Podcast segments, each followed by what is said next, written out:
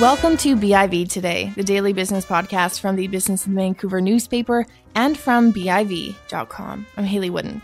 Today on the show, iTunes is no more. Our weekly BIV Tech panel breaks down some of the announcements out of Apple's annual showcase, including their new mechanisms around privacy. We also look at who's winning and who is losing as Amazon rolls out one day, same day shipping. And we leave off with what a Google antitrust case could mean for big tech in the US. First, you have two days left to buy tickets for our annual BC CFO Awards. On June 6th, we'll be honoring six outstanding award recipients at the Fairmont Waterfront. You can read about their careers over at biv.com. Tickets and information are available at biv.com slash events. We're also accepting nominations for a number of other awards, including our BC CEO Awards, Influential Women in Business, and our signature 40 Under 40 Awards program. You can also nominate Chief Technology and Innovation Officers for the inaugural BC CTO Awards. Applications are now open. Visit biv.com slash events for details.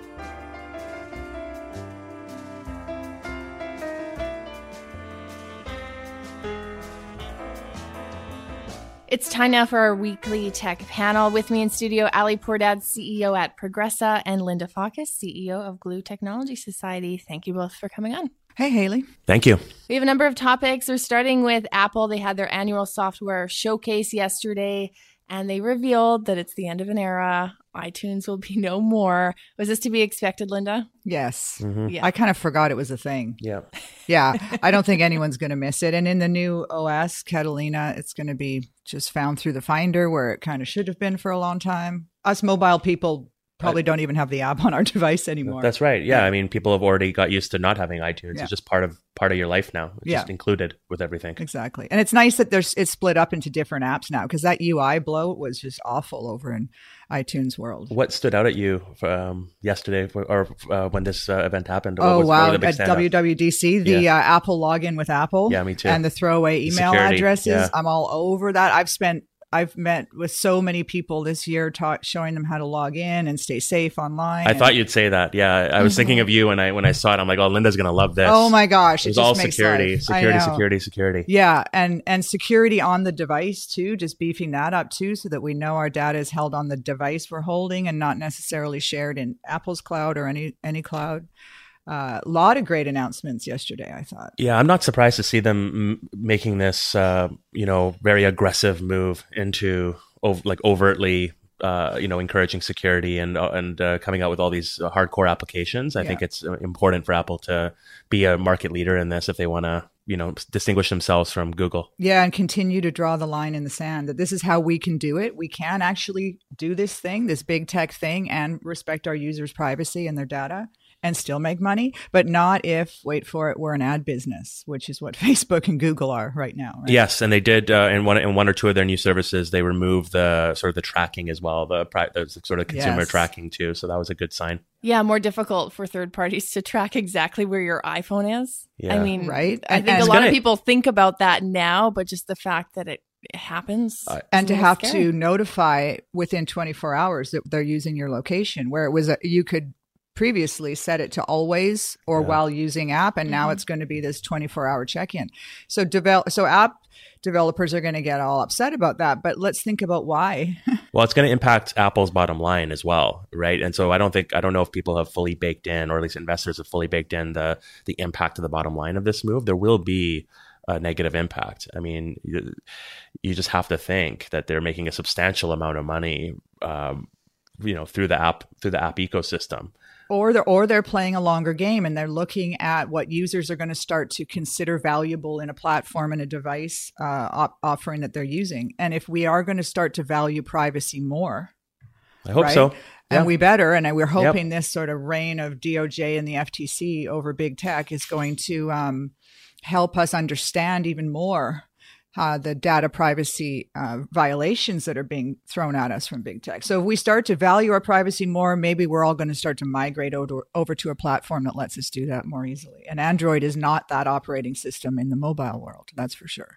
Yeah, well, they may be forced to follow if uh, yeah. if this becomes a norm. Or Apple lets its iOS happen over on Samsung devices, maybe. Would Apple that, ever do that? I don't think so, but maybe. That could happen.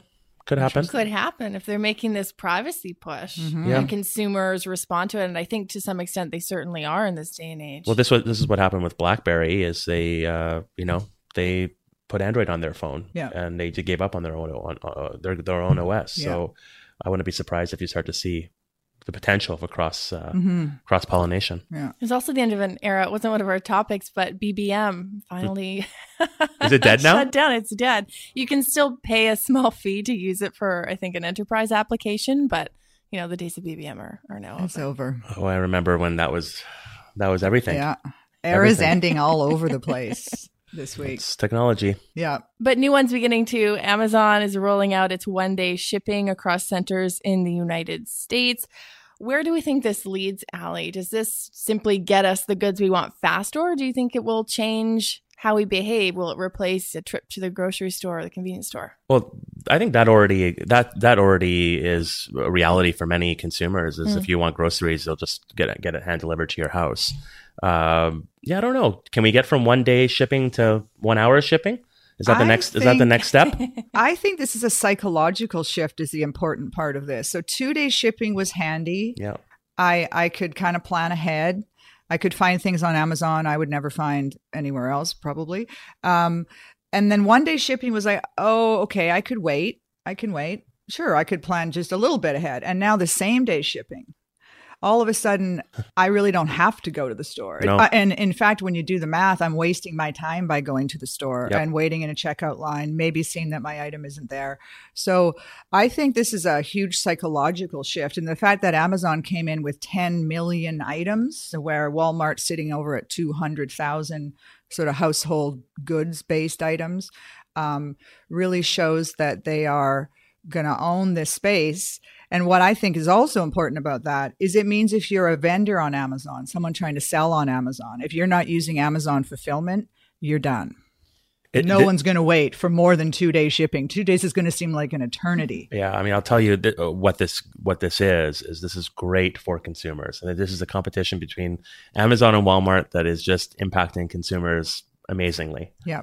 I mean, they're you know just think about two large corps going corporations going after one another and the the winner is the consumer here. Driving the price down. I don't know driving prices down we know what that does to the people providing the product to these companies but for consumers looking selfishly at it i agree. Yeah, yeah bring it on. Yeah, who are some of the the losers in addition to maybe the providers? I'm wondering physical small businesses convenience stores are we going to see these start to disappear I, I think this fulfillment center um, question is an issue. So if you want to sell on Amazon, uh, you can fulfill your products yourself and handle the shipping by driving to the post office, or you can use Amazon warehouses to store your product and have them fulfill for you, and that can get you in this two day, one day, same day delivery mode. Um, but that costs you, right? Uh, and these are these are not cheap fees. So I think it really changes the game for online vendors, local stores who are trying to also have an Amazon presence. Could make it hard for Costco as well. Uh, yeah, I mean, I think when Amazon bought Whole Foods, this was already this was sort of the writing was on the wall, right, right around that point. Yeah, you knew this was going to happen. We kind of guessed Whole Foods of, were going to be like big warehouses. And I, I, I, I'm, if you go into the back of a Whole Foods, I'm sure there's just piles of boxes, yeah. Amazon boxes. I'm guessing. Yeah even in the front of a Whole Foods, you see yes. like Amazon Echo, even in the front. Amazon yes. Prime, yeah. Amazon Deal, Amazon Pickup. That's you right. can order to have pickup at yep. your local Whole Foods store. Yeah. I think Whole Foods they still manage to maintain much of their essence, right? You still go in, it still feels like a Whole Foods, but the Amazon presence is very, very yeah. Clear. But if you if you look through some of the people who are hating on Whole, Whole Foods and Amazon on Twitter, you'll see the photos of all the store shelves that are empty. Mm. And so what we're so we don't see that so much here at the lo- the local Whole Foods I've been to, but it seems that this fulfillment situation, this restocking of the shelves, Amazon's taking a hard line on how Whole Foods used to do it, which wasn't really all that technically smart using technology, not so much in Whole Foods era. Amazon's really coming down. So I think we're going to start to see those those products that were illegal at Whole Foods. I think Amazon's going to start rolling those out on the shelves pretty quickly. And the ball's in Walmart's court now. I yeah. Guess. Yeah. Their turn to respond. Good luck with that. Right? Yeah, it's going to be tough for Walmart, I think. But I mean, they they're definitely well situated. They have, you know, as far as uh, logistics, they're actually probably they might be better off from a logistics standpoint because because of all the locations of the WalMarts. Yeah, we know we can. They're reaching most of the within what is it a very short yeah. radius. They're reaching mm-hmm. almost everyone in, in, North America. In North America, yeah. um, but I don't know. And Amazon can't say that. No, but are we are we going to get anything other than household goods from them in one day delivery? Amazon can deliver me a mattress this afternoon. So is so, Walmart going to be able to do that? That's where those fulfillment centers, the yeah. logistics, the air gateways, et cetera, become really the critical infrastructure and competitive advantage that Amazon has right now. Well, well, that's maybe an opportunity for Walmart, yeah. right? Is to is to replicate that, create a create a market online, or I mean, they already have created one where you can uh, resell, I believe, through Walmart as well. But yes. why not take that to the next level? And I and I think you know we need two. There can't only be one in this situation. But um, I do feel that Costco, where does that leave Costco? Other than this cultural, people yeah. like to go to Costco. I there's no, that. Costco will will, will, will be impacted by this. be sure. It'd be interesting to see how they rally or not. Yeah. Yeah. Hmm. Well, to your point, where it's better to have two than one, that's the perfect segue into our antitrust discussion. of course, reports are that an antitrust case is being prepared against Google. This has not been formally announced. I think it's important to note. Mm-hmm. However, FANG stocks were hit hard yesterday, losing somewhere between 130 and 140 billion dollars in market cap, doing a bit better today. Is this reactionary or is there serious cause for concern? Uh, this to me, this the timing of this uh, seems very political.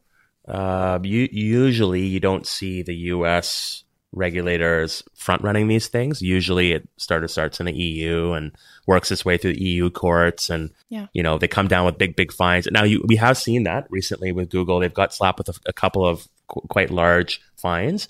Uh, getting larger each time. Has Facebook got fined yet in the EU? EU? Do you know? Uh, I don't know. I yeah, don't Google for sure has got slapped with a couple now. I think the last no. one was a couple billion dollars. So, uh, so many fines to keep track of. I've well, lost track. Yeah, and so look, I, I think uh, usually what you see is is then the, the, U.S. government sort of steps in and, and and follows suit. They don't like to front run these things. They're U.S. companies, uh, so they don't they don't want to be the guys to to uh, you know to sure.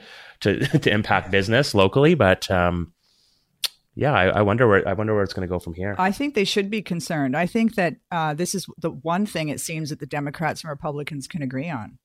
We're going after big tech, and we're going to figure out a way to the, at least study carefully what they're doing. And if you look at how long it took um, uh, the antitrust issues to wave over Microsoft. That was a 10 year battle, it right? Sure AT&T yeah. was a 12 year battle. Google's just finished an eight year battle about their search engine uh, that they came ahead of. They won that one.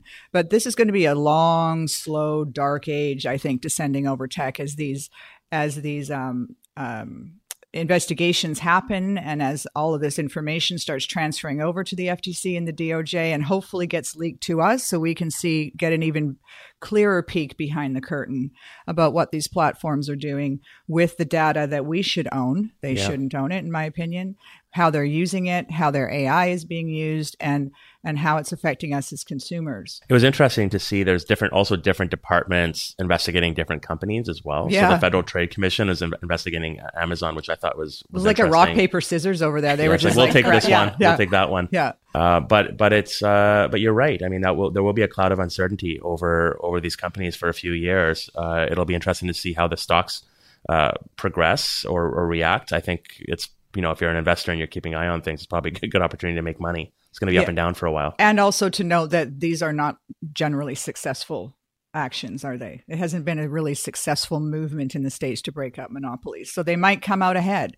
We also may see, like I was listening on Wall Street yesterday, uh, there some of the analysts are wanting Google to be broken up so they can focus better on their monetization and capitalization strategies. Stop looking at the moonshots, guys, and let's get to work. Yeah, that's one so. thing that's often lost in translation when you're looking at these companies is that sometimes, I mean, although they're highly, highly valuable businesses, when you break them out, uh, value sometimes value is left on the table, mm-hmm. and uh, and if you break them out, there's actually more money to be made mm-hmm. by investors. Yeah, exactly. So that's a that's a very yeah. good point, Linda. Yeah, that's really interesting. We've spoken before about fines and how they're rarely actually punitive. Like you know, billions of dollars. It sounds like big but to Google, they pay the fine and they move on. what might we see? Is there a real chance that we actually see a company broken up? I know it's speculative at this point, but would that be the the worst case scenario for a company? not not if there's underlying value in the individual businesses. I mean, they could they, it could actually be much better for them uh, financially. Uh, and and what's twelve billion dollars to Facebook anyways? Yeah. I mean, that's not that's a you know if they, they could get slapped with multi billion and it's not not going to even move the needle for them. I think worst case scenario is this issue of data. They're they're not stealing money out of the wallets of consumers when the products are free. So and there's right. the, the antitrust issues as we look at them now aren't valid. But if if we say that the data that a user generates has value to the user, and that's being stolen by these platforms to monetize their their or add to their bottom line, then I can see that these uh, investigations may move to the quality or the who owns the data that's being created. If they decide that that's ours, yeah, then they have a problem. Then we have a big, they have a yeah. huge problem. Yeah, that all of a sudden that would be worst case scenario yeah, for them. Those business models now are they they need to do a pivot big time. Yeah. well, could the idea not be too if they decide, okay, Google, you're too big, we're breaking you up, and you can't have data flow from one side to the other? I mean, because it's partly the use of data, right? How they collect it on a free platform and then they use I think people will. Enterprise. I think if we allowed people to monetize their own data, they would still give it up. Yeah. Right. Yeah. And large so, portion of large portion of people would. You know. So sure. so I imagine if they wanted flow between broken up companies, they would allow us to have a little mm. bit of value in the process. And I'm guessing millions and millions of people would take that five bucks a month and It'd be interesting if we were allowed to price it ourselves too. Yeah, it's not worth a whole lot. I'm sad to say. For us, it'll buy us a latte a month or At something. Point, it's horrible. At this point, yeah. Depending on who you are, senior political leader. yeah. Know, depending yeah. on your job, who knows? Anyway, as always, Linda, Ali, thank you both for coming in. Thanks a lot. Thank you. That's Linda Falk, is CEO of Glue Technology Society, and Ali Pourdad, CEO at Progressa. That's it for our show. Thanks for listening to BIV today. You can get notified of new episodes by subscribing to us on iTunes, at least for the time being, as well as Stitcher. You can listen to episodes at biv.com slash audio, and all of our business news content is available at biv.com. I'm Hayley Woodin. Thanks again for listening.